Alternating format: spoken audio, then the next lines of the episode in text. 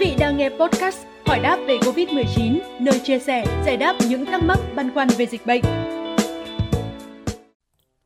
Thưa quý vị, Sở Y tế thành phố Hồ Chí Minh mới đây vừa xây dựng phương án kiểm soát dịch COVID-19, đảm bảo an toàn cho học sinh, giáo viên, người lao động tại cơ sở giáo dục mầm non và phổ thông.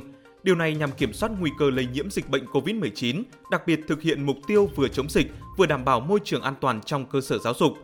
Cụ thể, quy trình xử lý khi phát hiện học sinh nhiễm COVID-19 tại cơ sở giáo dục bao gồm 4 bước. Bước đầu tiên là nhà trường cần thông báo kết quả dương tính cho trưởng ban chỉ đạo phòng chống dịch, tổ an toàn COVID-19 của cơ sở giáo dục cùng phụ huynh học sinh và cách ly tạm thời F0. Sau đó, nhà trường cũng cần thông báo ngay đến trạm y tế, trung tâm y tế địa phương nơi cơ sở giáo dục trú đóng để phối hợp triển khai các biện pháp phòng chống dịch. Nội dung của bước 2 là đánh giá tình trạng sức khỏe của F0.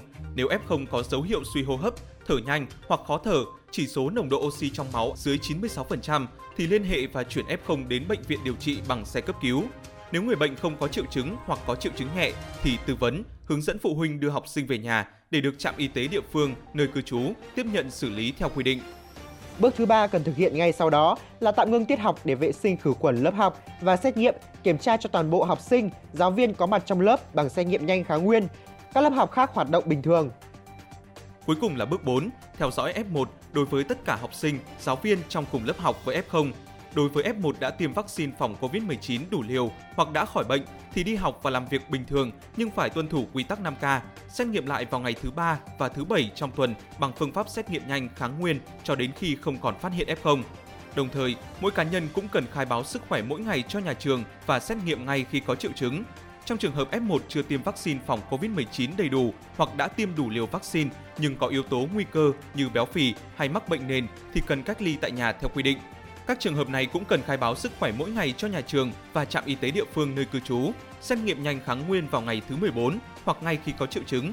Đặc biệt, riêng đối với khối mầm non, nhà trẻ, nhóm trẻ, nếu có một ca dương tính với SARS-CoV-2 thì cho toàn bộ học sinh trong cùng lớp cách ly tại nhà theo quy định. Ngoài ra, quy trình xử lý khi phát hiện học sinh nhiễm COVID-19 tại cơ sở giáo dục còn có một số lưu ý. Cụ thể, nếu trong cùng một ngày phát hiện từ 2 trường hợp F0 trở lên ở hai lớp học khác nhau thì cần ngay lập tức xét nghiệm cho những học sinh, giáo viên khác. Nếu hai lớp cùng tầng thì xét nghiệm cho học sinh, giáo viên trên cùng tầng đó. Nếu hai lớp khác tầng cùng khối nhà thì tổ chức xét nghiệm cho học sinh, giáo viên ở toàn bộ khối nhà. Trong trường hợp hai lớp ở khác khối nhà nhưng có mối liên hệ dịch tễ thì xét nghiệm kiểm tra cho toàn bộ học sinh, giáo viên của trường. Còn nếu hai ca này không có yếu tố dịch tễ liên quan thì chỉ xét nghiệm cho hai lớp có ca F0. Thông tin vừa rồi cũng đã khép lại chương trình ngày hôm nay. Xin chào và hẹn gặp lại!